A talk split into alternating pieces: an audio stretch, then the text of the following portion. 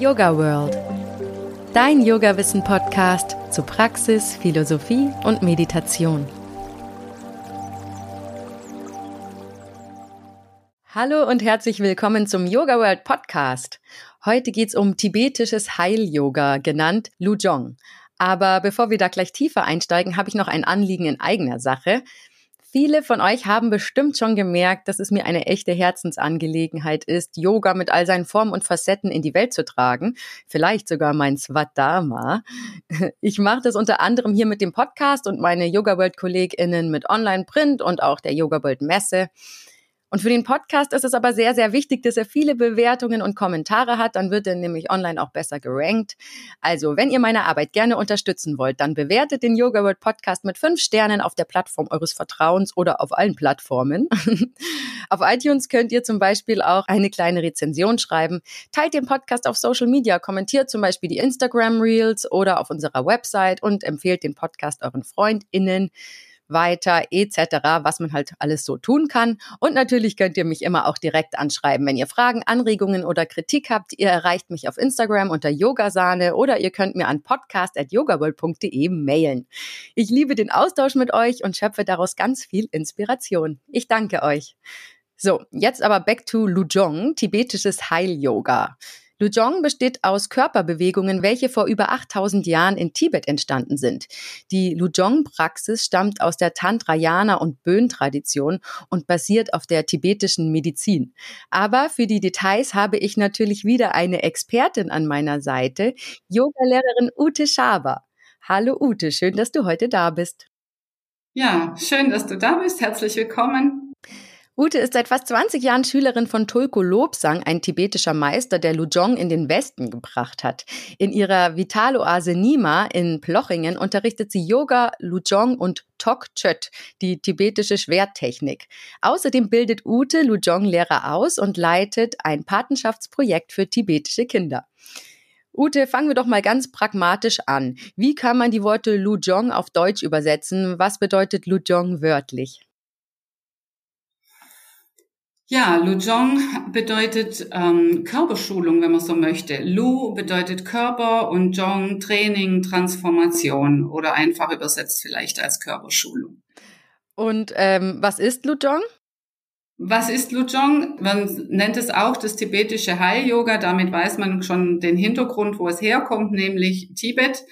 Und ähm, es hat seinen Hintergrund in der tibetischen Tantrayana-Tradition, in der Bön, vorbuddhistischen Bön-Tradition. Und deshalb, du hattest es vorher erwähnt, man sagt, die Ursprünge gehen 8000 Jahre zurück. Also es ist eine uralte Tradition. Die Übungen sind einfache Übungen, die langsam und fließend gemacht werden, die auch mehrfach wiederholt werden. Wir sagen meistens siebenmal. Man kann mehr, man kann auch weniger machen, aber im Schnitt machen wir meistens sieben Wiederholungen. Es geht also um Position, um Bewegung und der entsprechende Atem dazu. Der Hintergrund vielleicht, wenn ich das noch erwähnen darf, ähm, nicht nur der tibetische Tantrayana-Buddhismus und Böen-Tradition, sondern eben auch, es basiert auf der tibetischen Medizin. Und die Übungen sind, ja, Jahrtausende alt, aber ich werde dann oft gefragt, ja, warum kennt die dann hier niemand? Ja, ähm, das ist ganz einfach. Es gab etwas, das nennt man die direkte Übertragungslinie. Also früher hat ein Lehrer einem Schüler sein Wissen weitergegeben, mündlich. Und äh, dieser Schüler dann hat später das Wissen wieder weitergegeben. Und so hat sich dieses Wissen auch über die Jahrtausende erhalten. Und jetzt gibt es eben seit etwa dem Jahr 2000 äh, einen Lehrer, einen Meister, Tulku Lobsang Rinpoche, der begonnen hat, dieses Wissen in den Westen zu tragen. Und ja, und so kommt es langsam immer mehr zu den Menschen. Mhm, weil du das gerade erwähnt hast, das war eine direkte Weitergabe dieses Wissens. Ich habe davor gelesen, Lujong war eine Geheimtradition. Stimmt es, dass das eigentlich geheimes Wissen war? Ja, dazu muss man erklären, was geheim ist. Ähm, geheim heißt nicht, dass es niemand wissen darf, sondern es war quasi ein Schutz für das Wissen, äh, dass es auch wirklich so weitergegeben wurde und nicht verwässert wird. Wir kennen das ja, man spricht irgendwas, äh, sagt es weiter und am Ende kommt es bei der zehnten Person ganz anders an. Also es war wichtig, dass dieses originale Wissen und deshalb eben auch an einen weiteren Schüler weitergegeben wurde. Es gab ja keine schriftlichen Aufzeichnungen. Also ich habe ein paar alte Zeichnungen, äh, weiß jetzt aber nicht, wie alt die sind, Kopien natürlich davon. Aber so war eben die Tradition, diese direkte Übertragungslinie zu halten. Und so sind wir Lehrer, die wir bis heute unterrichten und ausbilden, in einer Art von direkten Übertragungslinie, wenn man das so möchte. Denn Turgo Lobsang hatte viele verschiedene Lehrer, hat das Wissen um Luchong zusammengetragen und hat dann die 23 Übungen zusammengenommen, die wir heute in Luchong 1 unterrichten.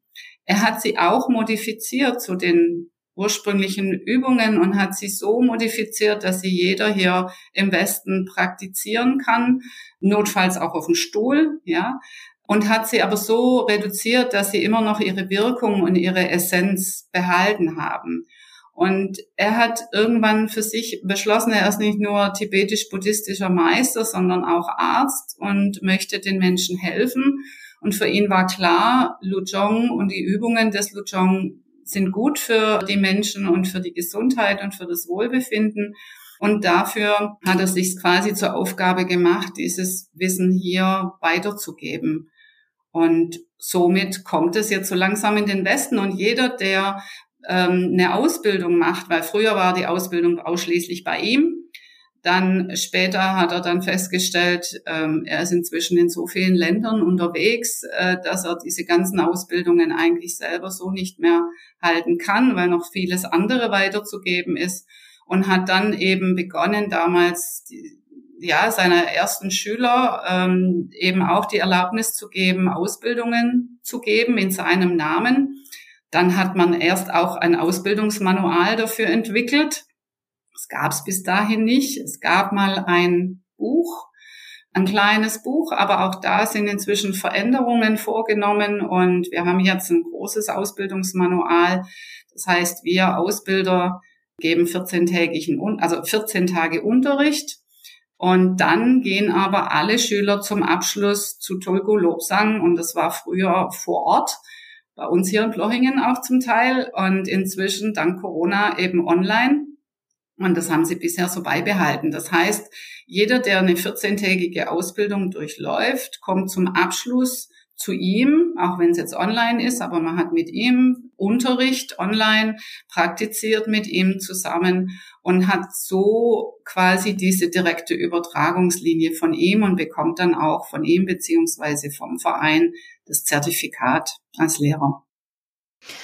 Und weil du gerade schon erwähnt hast, er hat es in den Westen getragen oder trägt es in den Westen und ist aber hier eigentlich noch nicht so bekannt. Ist es dann im östlichen Raum bekannter, das Lujong?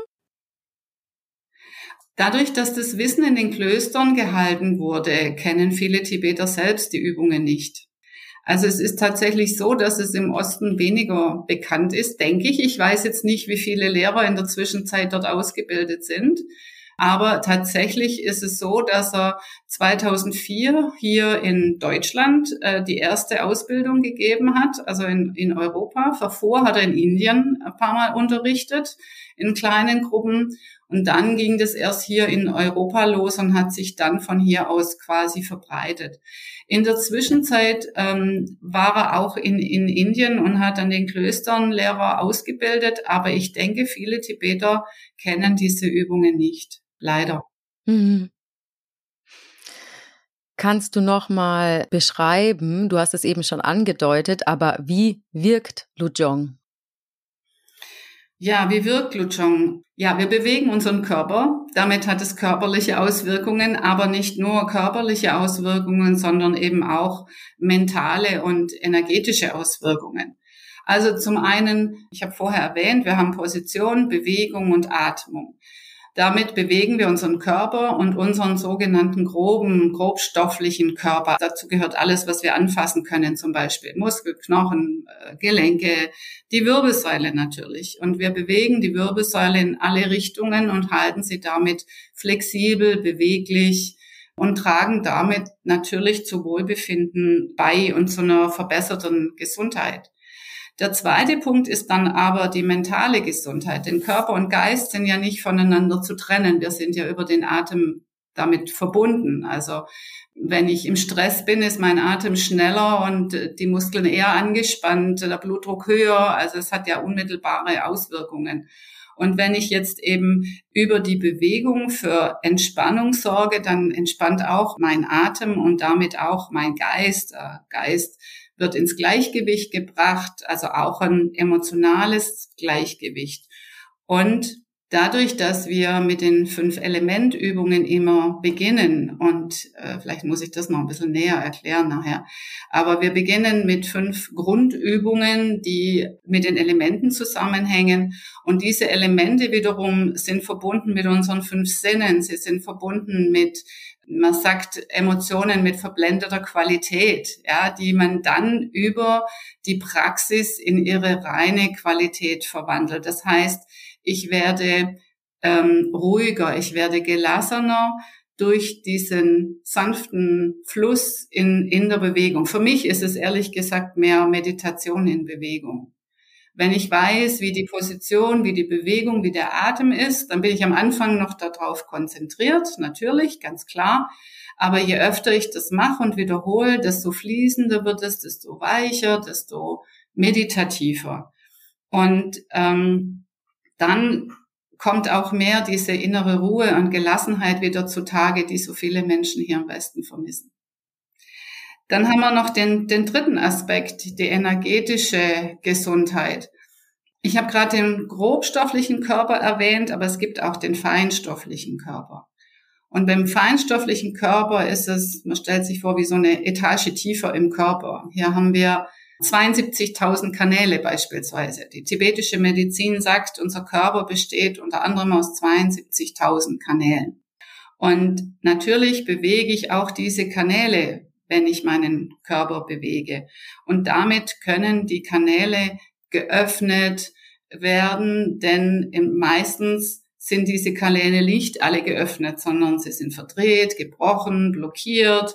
Und durch das Praktizieren kann ich den Energiefluss, den Atem, den Fluss im Körper wieder, wieder öffnen. Durch die Kanäle fließt Blut, Lymphe, Schleim, aber auch unser Bewusstsein. Und wenn das blockiert ist, ja, dann fließt nichts mehr. Ja, dann, dann kommt es zu einem Stau und dann beginnt ein Problem, eine Krankheit vielleicht auch. Und wenn ich, wenn ich das in, in den Fluss bringen kann, damit die Kanäle wieder geöffnet sind und alles frei fließen kann, dann habe ich für meine energetische Gesundheit oder überhaupt die Gesundheit gesorgt. Kannst du, weil du gerade schon die tibetische Medizin erwähnt hast, noch mal kurz erklären, wie das Lujong mit der tibetischen Medizin zusammenhängt? Lujong basiert auf der tibetischen Medizin, die davon ausgeht, dass unser Körper aus fünf Elementen besteht und drei Lebenssäften beispielsweise. Also die fünf Elemente sind Raum, Erde, Wind, Feuer und Wasser. So nennen wir sie. Ich weiß, im Ayurveda wird es zum Teil etwas anders, aber wir nennen es Raum, Erde, Wind, Feuer und Wasser. Und diese, ich gehe mal zuerst auf die Elemente ein. Diese Elemente sind auch mit den ersten fünf Übungen verbunden. Diese ersten fünf, wir nennen sie Grundübungen, hat jede Übung, äh, ist verbunden mit einem Element. Ähm, vielleicht gehe ich hier noch eine Stufe zurück, denn diese Grundübungen, das sind die allerältesten Übungen überhaupt. Das sind die Übungen, die aus der Böhnentradition herausstammen. Also vorbuddhistisch. Also vor dem Buddhismus gab es die Böhnentradition in Tibet und ähm, die war eher schamanistischer Art, sehr verbunden mit der Natur Und so haben die Eremiten, die zurückgezogen in den Bergregionen gelebt haben, einfach geschaut, welche Tiere gibt's in unserem Umfeld, welche Bewegungen machen sie und haben diese nachempfunden. Das heißt zum Beispiel, die erste Übung heißt Nangmo Chudung, wie die Wildgans Wasser trinkt. Ja? und diese Übung, ja, ja, und diese Übung gleicht das Raumelement aus. Die nächste, Drong Musudung, wie sich der Jagd die Schulter reibt. Wahrscheinlich würde ein Tibeter jetzt lachen, wie ich es ausspreche, aber das ist die Art und Weise, wie ich es ausspreche. Aber das Yak ist ja auch ein typisches Tier in, in Tibet, ja. Und auch dir gibt's diese Bewegung, das ist dann verbunden mit dem Erdelement. Das Wildpferd ist verbunden mit dem Windelement, der Falke mit dem Feuerelement. Und zum Wasser gibt's dann kein Tier, sondern es ist quasi der Himalaya, der sich ähm, der, der damit verbunden wird. Man sagt, wie sich ein Berg zwischen vier Kontinenten erhebt und das ist der Himalaya äh, damit gemeint. Und ähm, Deshalb beginnen wir immer mit diesen fünf Grundübungen, um die Elemente in unserem Körper auszugleichen. Und dann gibt's weitere Gruppenmannübungen. So, also mit den Grundübungen sorgen wir schon mal dafür, dass wir unsere Elemente so gut es geht ausgleichen. Und jetzt geht es noch um die drei Lebenssäfte. Die drei Lebenssäfte könnte man vielleicht auch übersetzen als Art von Energieprinzipien. Wir sagen Lungentripper und Becken, also Wind, Galle und Schleim. Hört sich vielleicht im Deutschen nicht so schön an, aber so wird's übersetzt. Und ähm, der Wind ist in Verbindung mit der Beweglichkeit. Ähm, die Galle, also Tripper, ist, äh, ist in Verbindung mit Hitze, mit Körperwärme, aber auch mit Transformation und Verdauung. Und der Pecken ähm, Pecken oder Bacon ähm, ist der Schleim, der dann verbunden ist mit Stabilität und die Dinge zusammenhalten. So, das sind so, das ist das Grundverständnis, würde ich sagen, in der tibetischen Medizin, die fünf Elemente, die drei Lebenssäfte. Und wenn wir unseren Körper bewegen, dann bewegen wir nicht nur Muskeln, Knochen, Gelenke, Wirbelsäule, sondern eben auch diesen feinstofflichen Körper und öffnen damit diese Kanäle äh, um diese Blockierungen, die in uns bestehen, zu lösen und zu befreien. Denn wenn wir ganz freie Kanäle hätten, dann wären wir vollkommen gesund und vielleicht auch erleuchtet. Da will ich noch mal kurz einhaken, weil du das jetzt gerade schon angedeutet hast. Wir wären gesund, wenn die Kanäle offen wären. Kannst du noch mal kurz das Verständnis von Krankheit in der tibetischen Medizin erläutern? Ja, Krankheit beginnt dann, wenn diese Kanäle gebrochen, verstopft, verdreht sind. Das wäre jetzt meine Verbindung dazu zum Beispiel. Ja, dann beginnt im Kleinen quasi im Körper die Krankheit. Die Ursache für die Krankheiten aber sieht man in der tibetischen Medizin eher in unseren ähm, negativen Emotionen und vor allem in der Unwissenheit als grundlegende Ursache jeder Erkrankung. Also Unwissenheit als grundlegende Ursache heißt, dass ich die Dinge nicht klar sehe oder nicht sehe, wie sie tatsächlich sind. Also Beispiel. Es gibt einen Menschen, der wütend ist. Wenn jemand wütend oder ärgerlich ist, dann ist er mehr in sich selber verhaftet. Der Körper reagiert, der Blutdruck geht hoch, vielleicht ein roter Kopf, man spannt die Muskeln an und so weiter. Aber man ist bei sich verhaftet und kann vielleicht nicht mehr den großen Überblick sehen oder nicht mehr sehen, wie andere Menschen oder andere die Dinge sehen, über die der Mensch sich jetzt ärgert. Verstehst du, was ich meine? Ich verstehe, was du meinst, ja. Gut. Deshalb nennt man die, die Unwissenheit als grundlegende Ursache von Krankheit. Und darauf aufgebaut kommen dann die anderen Emotionen dazu, wie zum Beispiel die Wut, wie Ärger oder gar Hass, wie Anhaftung. Das sind, man nennt es die Geistesgifte. Äh, die werden oft im Tibetischen erwähnt. Die drei großen Geistesgifte werden manchmal unterschiedlich benannt. Ich nenne sie jetzt Anhaftung, Wut und Unwissenheit. Manchmal werden es Gier, Hass und Verblendung. Es ist das Gleiche gemeint. Mm, du hast gerade schon gesagt, im Lujong gibt es bestimmte Übungen, eine Anzahl bestimmte Übungen.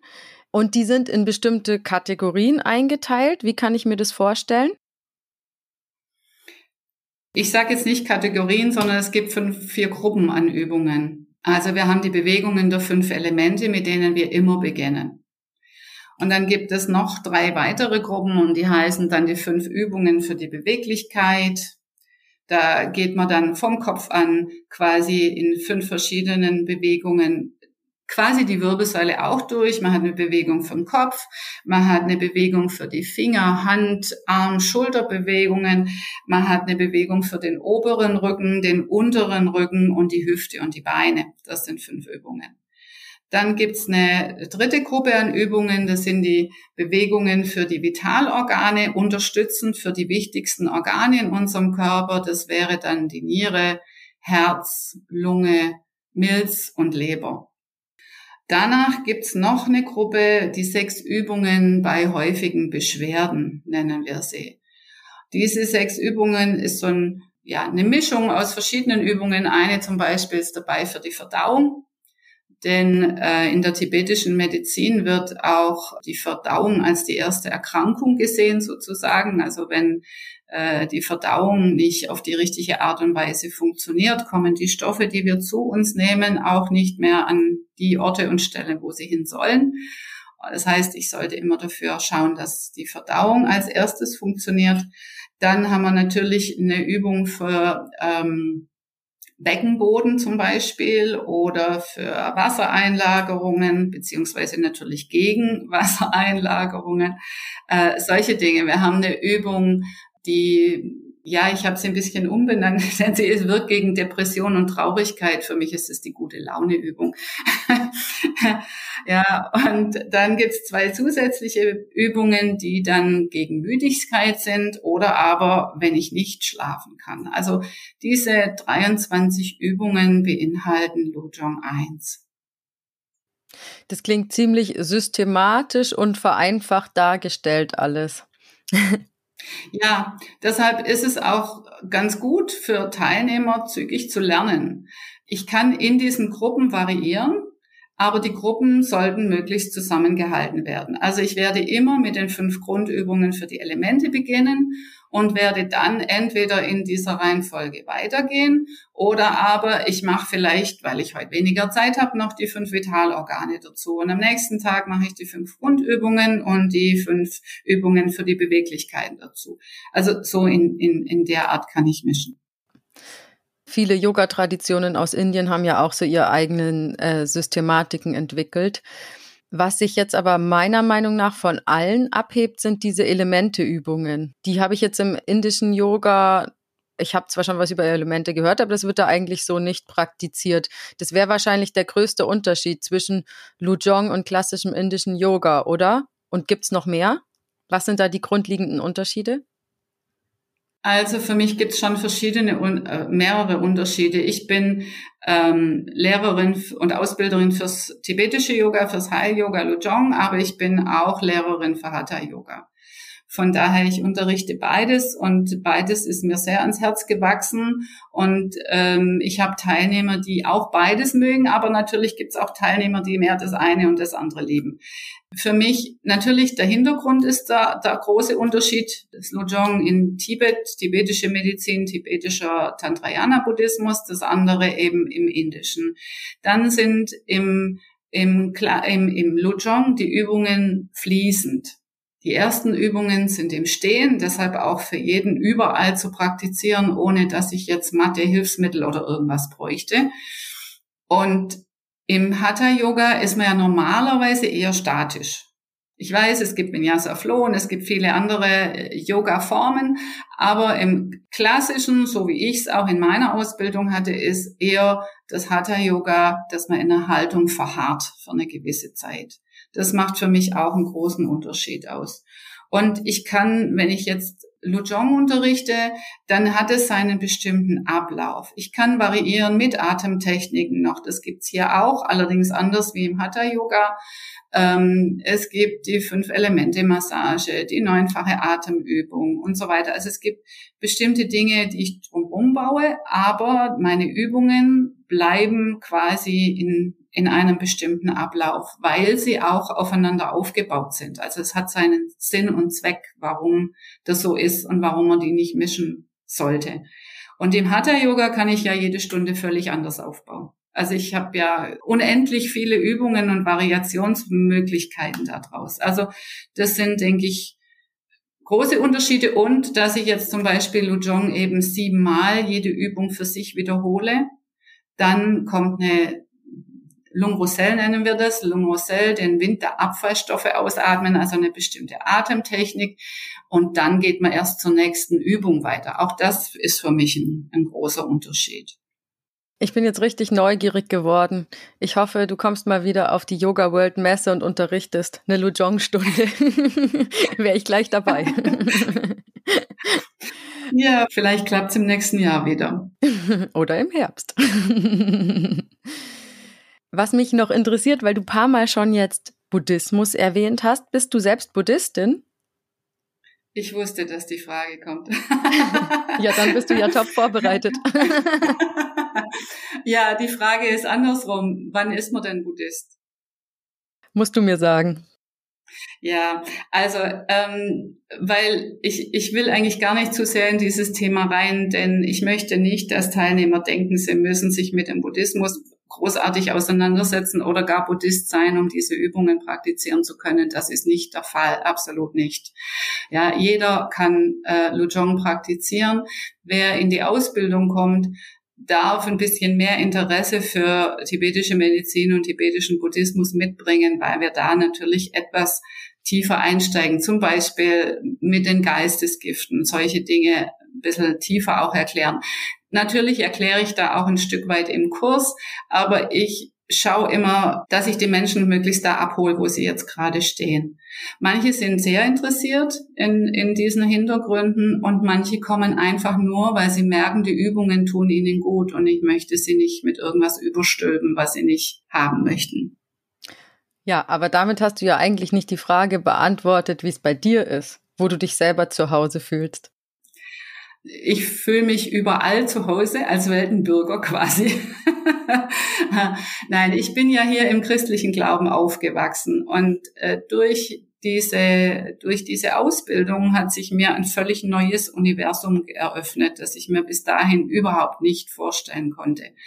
Und ich muss sagen, das hat viel von dem, wo ich ein tiefes Verständnis dafür habe, aber ich weiß nicht, ob ich so weit gehen würde, mich als Buddhist zu bezeichnen. Also ich habe bestimmt ganz viel, das mir, das mir da entgegenkommt, mit dem ich konform gehe.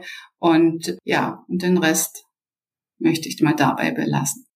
Ja, aber ich verstehe dich sehr gut. Ich hatte jetzt auch schon öfters dieses Thema, auch mit verschiedenen Interviewpartnern. Und ich mag ganz gern diese Aussage vom Eckhard Wolz Gottwald, der sagt, man muss Yoga, also ich rede jetzt vom indischen Yoga, ist wahrscheinlich dann im tibetischen Yoga dasselbe, oder man kann das aus seiner hinduistischen Schale herauslösen und versuchen, den Kern des Yoga zu sehen und dann eben für sich selber das rausnehmen, was einem persönlich gut tut. Und den Gedanken finde ich irgendwie sehr tröstlich und gut, dass man eben das rausziehen kann, was es für einen bereithält, diese Lehre und diese Tradition. Genau. Also niemand muss zum muss Buddhist werden, um Lujong zu praktizieren und auch nicht um die Ausbildung zu machen beispielsweise. Ja. Auch der Dalai Lama sagt ja eigentlich, er ist dafür, dass jeder bei seiner Tradition bleibt, aber offen ist für anderes. Und von daher, ja. Ja. Wir haben jetzt schon gehört, dass du seit 2004 Schülerin von Tulku Lobsang bist und auch von ihm zertifiziert wurdest. Hast du mal einen längeren Zeitraum mit ihm persönlich verbracht und ihn so ein bisschen kennengelernt? Das war sofort zum, also relativ schnell zum Anfang. Also ich habe ja ähm, Luchong über eine damalige Freundin kennengelernt, die ihn hier im Umkreis von uns hier im Umkreis von Plochingen äh, gesehen und getroffen hat und sofort nach Indien ging zur Ausbildung. Und als sie dann kam, ähm, hat sie uns diese Übungen gezeigt und die haben mich sofort angesprochen. Wir waren gemeinsam im Yoga-Unterricht, aber in dem Moment, als ich Luchon kennenlernte, ist dieser Funke übergesprungen. Und natürlich will man dann auch den Lehrer dazu kennenlernen. Und wenn der dann nach Deutschland kommt, dann geht man so zum Seminar, zum Vortrag und lernt ihn kennen.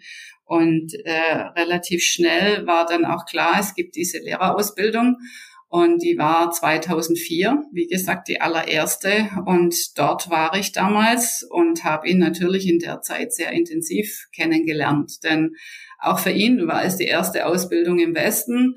Und er wollte uns damals all sein Wissen geben und hat uns wirklich, ich glaube, von morgen sechs bis abends zehn oder elf.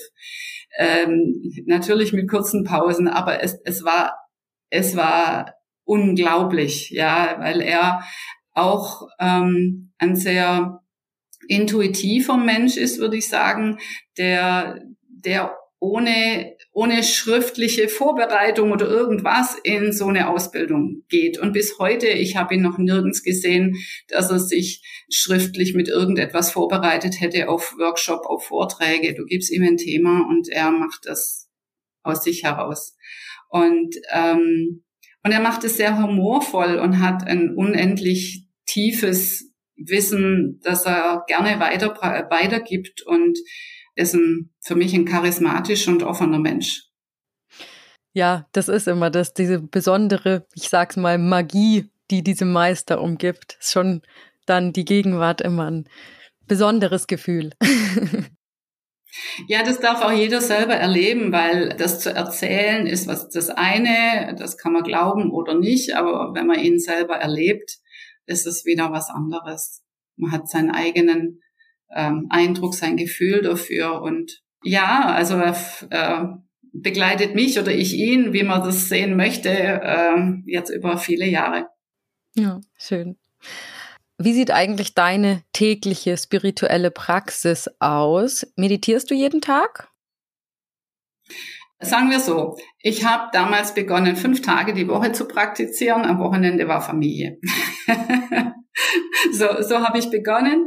Und ähm, heute ist es sehr unterschiedlich. Das kommt drauf an, ob ich am Wochenende Ausbildungen habe oder wie viel ich unter der Woche un unterrichte. Aber ich habe ähm, eine Praxis, die sich wechselt, einfach dadurch auch, dass ich Lujong und auch Yoga unterrichte. Und so kommt es einfach drauf an, wo ich gerade bin und nach was mir und meinem Körper gerade ist. Ist ja auch nicht die schlechteste Möglichkeit. Ja. Mm, kann eigentlich jeder Lujong machen? Ja, jeder kann Lujong machen. Wir können die Übungen auch auf dem Stuhl praktizieren. Ich habe Teilnehmer schon gehabt, also entweder Jugendliche äh, von Jugend an bis meine älteste Teilnehmerin war jetzt 94. Also es, es kann jeder Lujong machen, der Lujong machen möchte und offen dafür ist.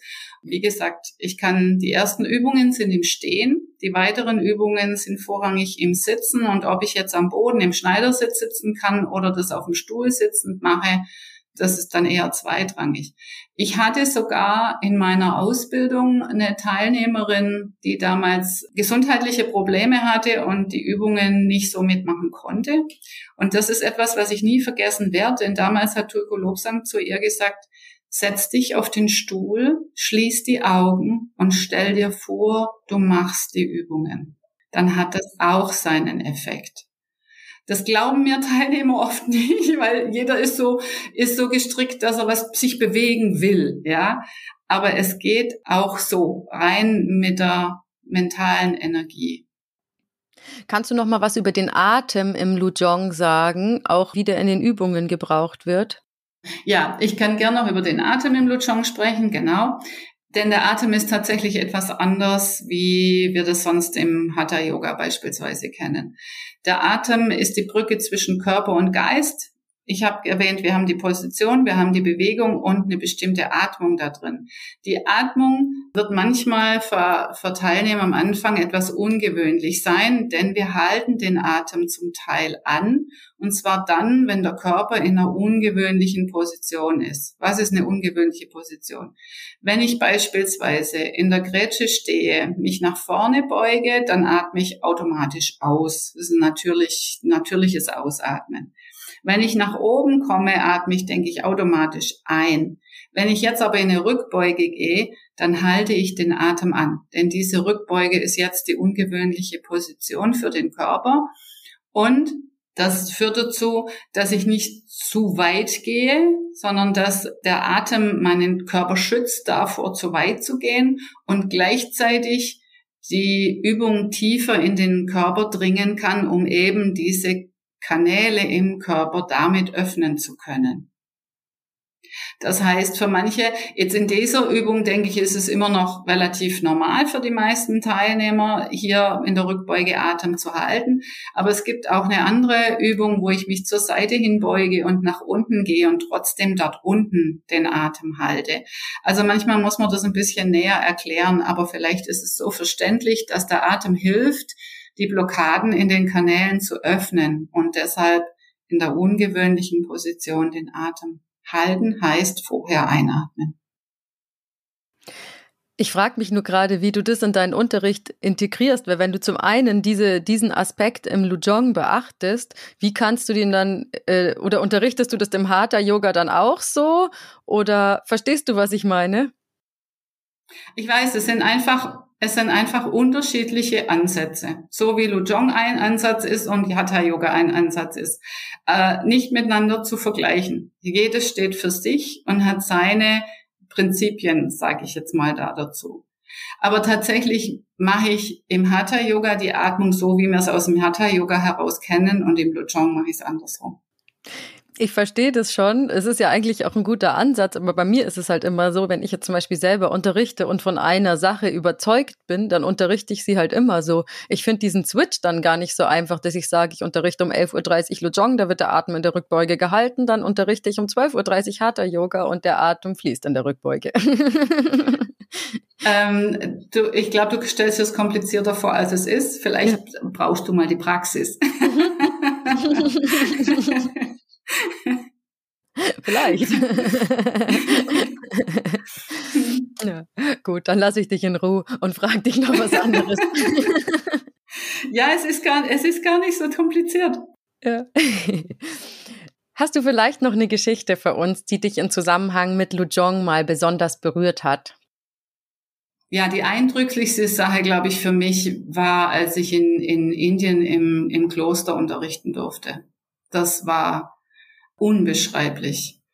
Hm, die Mönche haben mich abgeholt und eingeladen, ins Kloster zu kommen. In Südindien gibt's große tibetische Klöster und manche der Mönche waren auch schon bei uns hier und die haben mich abgeholt und haben mich ins Kloster gebracht und haben mich dann gefragt, ob ich denn den kleinen Mönchen, den Kindern, ja, ob ich denen Lujong unterrichte, was natürlich erstmal ganz merkwürdig für mich war, als westliche Frau nach Indien ins tibetische Kloster zu kommen und dann den tibetischen Mönchen äh, Lujong beizubringen. Das war schon eine merkwürdige Situation, aber, äh, aber so unglaublich schön, dass ich glaube, ich kann das kaum in, in, in Worte fassen. Das war eine tolle Energie dort, äh, mit denen zu praktizieren und nachher in der Meditation zu sitzen, war unbeschreiblich. Das kann ich mir sehr gut vorstellen. Oh Gott, da kriege ich gleich Gänsehaut. Was mich noch interessiert, du leitest in Deutschland das Herzenswärmeprojekt Ning Drott. Magst du da vielleicht kurz noch was drüber erzählen? Ja, Ningtrott heißt Herzenswärme und mit diesem Projekt haben wir kurz nach meiner Ausbildung damals begonnen, denn Turku Lobsang ist ja inzwischen in vielen Ländern unterwegs und immer wieder wurde er damals auch gefragt, ob man denn irgendwie Kinder oder Ältere unterstützen kann. Und so hat man das Projekt ins Leben gerufen.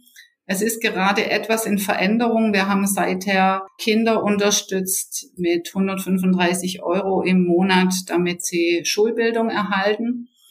Leider wird das immer schwieriger mit Tibet aus bekannten Gründen denke ich. Und äh, deshalb schauen wir jetzt, wie wir das Projekt irgendwie weiterführen können. Ja, und versuchen eben vor allem auch Ältere und Kranke auch mit zu unterstützen. Deshalb, es wird immer, ich denke, etwas weniger auf dieses typische frühere Schulprojekt ausgehen, sondern es wird mehr noch an, auch an Klöstern äh, unterstützt werden, auch in Indien, weil es einfach schwierig ist, ja, Geld nach Tibet zu bringen. Es gibt Möglichkeiten, aber äh, es ist zum Beispiel kein Kontakt zu einem Kind möglich. Das war noch nie so. Das kennt man aus anderen äh, Patenschaftsprojekten anders, dass man ein bestimmtes Kind hat, das man unterstützt, Pakete hinschickt und so weiter. Das ist nach Tibet unmöglich. Das geht gar nicht. Also das heißt, die Leute, die dieses Projekt unterstützt haben, haben volles Vertrauen zu Dogo Lobsang Rinpoche, der Organisation und mir, dass wir tatsächlich auch ehrenamtlich dafür arbeiten und alles tun, damit die Menschen unterstützt werden. Aber es wird zukünftig noch mehr Richtung ältere, kranke Klöster, Mönche, Nonnen sein. Aber reist du jetzt in dem Zusammenhang manchmal nach Tibet und guckst? Ich war noch nie in Tibet. Ah, okay. Ich war noch nie in Tibet. Es gibt Kontakte von Tulku Lobsang, aber auch da möchte ich nicht näher drauf eingehen, denn heutzutage muss man die Menschen schützen. Ja, das stimmt. Okay, ähm, dann nochmal aber in dem Zusammenhang, ist deiner Meinung nach soziales Engagement für einen Yogi, eine Yogini Pflichtprogramm? Oh, das überlasse ich gerne jedem Yogi selbst. Ähm, es geht um Liebe und Mitgefühl für alle fühlenden Wesen und inwieweit ich das äh, ausübe, äh, ist für mich jedem die eigene persönliche Sache. Ähm, manche tun das ja in ihrem ganz privaten Umfeld, indem sie Kranke und Ältere in ihrem Umfeld helfen. Andere tun das mit solchen Projekten oder Spenden in die Ukraine oder wo auch immerhin. Also ich finde es schon wichtig, aber ich finde es auch eine persönliche Entscheidung von jedem Einzelnen. Gut, dann wie immer, last but not least, unser Mythbuster. Ute, was ist für dich der größte Mythos, der über Lujong kursiert? Das, was mir oft eben kommt, äh, dass die Leute denken, Mythos, äh, Lujong wäre eine neue Form von Yoga. Und das ist es einfach nicht. Lujong ist was Selbstständiges, Uraltes und soll auch als solches selbstständig bleiben und geschützt sein. Es soll nicht ins Tai Chi, ins Qigong, ins Hatha Yoga oder was auch immer mit einfließen. Es ist was anderes, Selbstständiges. Und das so sind wir auch alle Lehrer angehalten. Auch wenn ich Hatha Yoga unterrichte, ich trenne es oder zumindest so, dass ich sage, ich habe noch, ich glaube, ich habe noch nie beides in einer Stunde gemacht.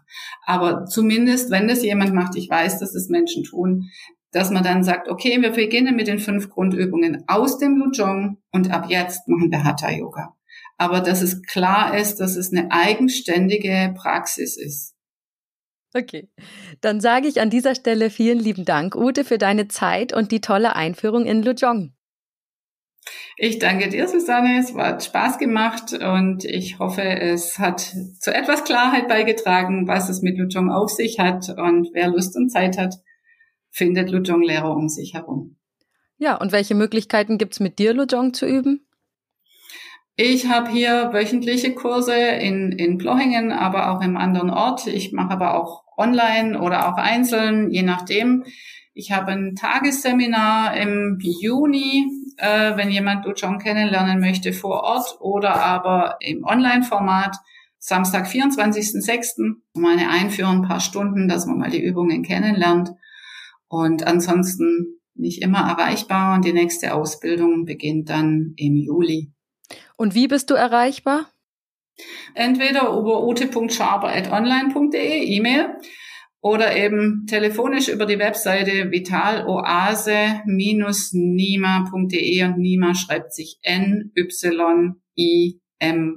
Ungewöhnlich, aber ein tibetischer Ausdruck für Licht und Sonne. Wunderbar. Und mit diesen Informationen sollte man dich nun auch über Google finden. Ich hoffe. Super. Und ihr da draußen, schaut doch mal auf yogaworld.de vorbei oder kauft euch ein Yoga-Journal. Das ist immer gut oder macht beides. Aber vor allem freue ich mich, wie ich eingangs schon erwähnt habe, wenn euch der Yoga World Podcast gefällt und ihr mich unterstützt, indem ihr bewertet, liked, teilt, abonniert und kommentiert. Und erreichen könnt ihr mich unter podcast.yogaworld.de und via Instagram. Da heiße ich Yogasahne und ich freue mich, wenn ihr mir folgt. Dann bis zum nächsten Mal bei Yoga World. Eure Susanne. Der Yoga World Podcast. Jeden Sonntag eine neue Folge von und mit Susanne Moors auf yogaworld.de.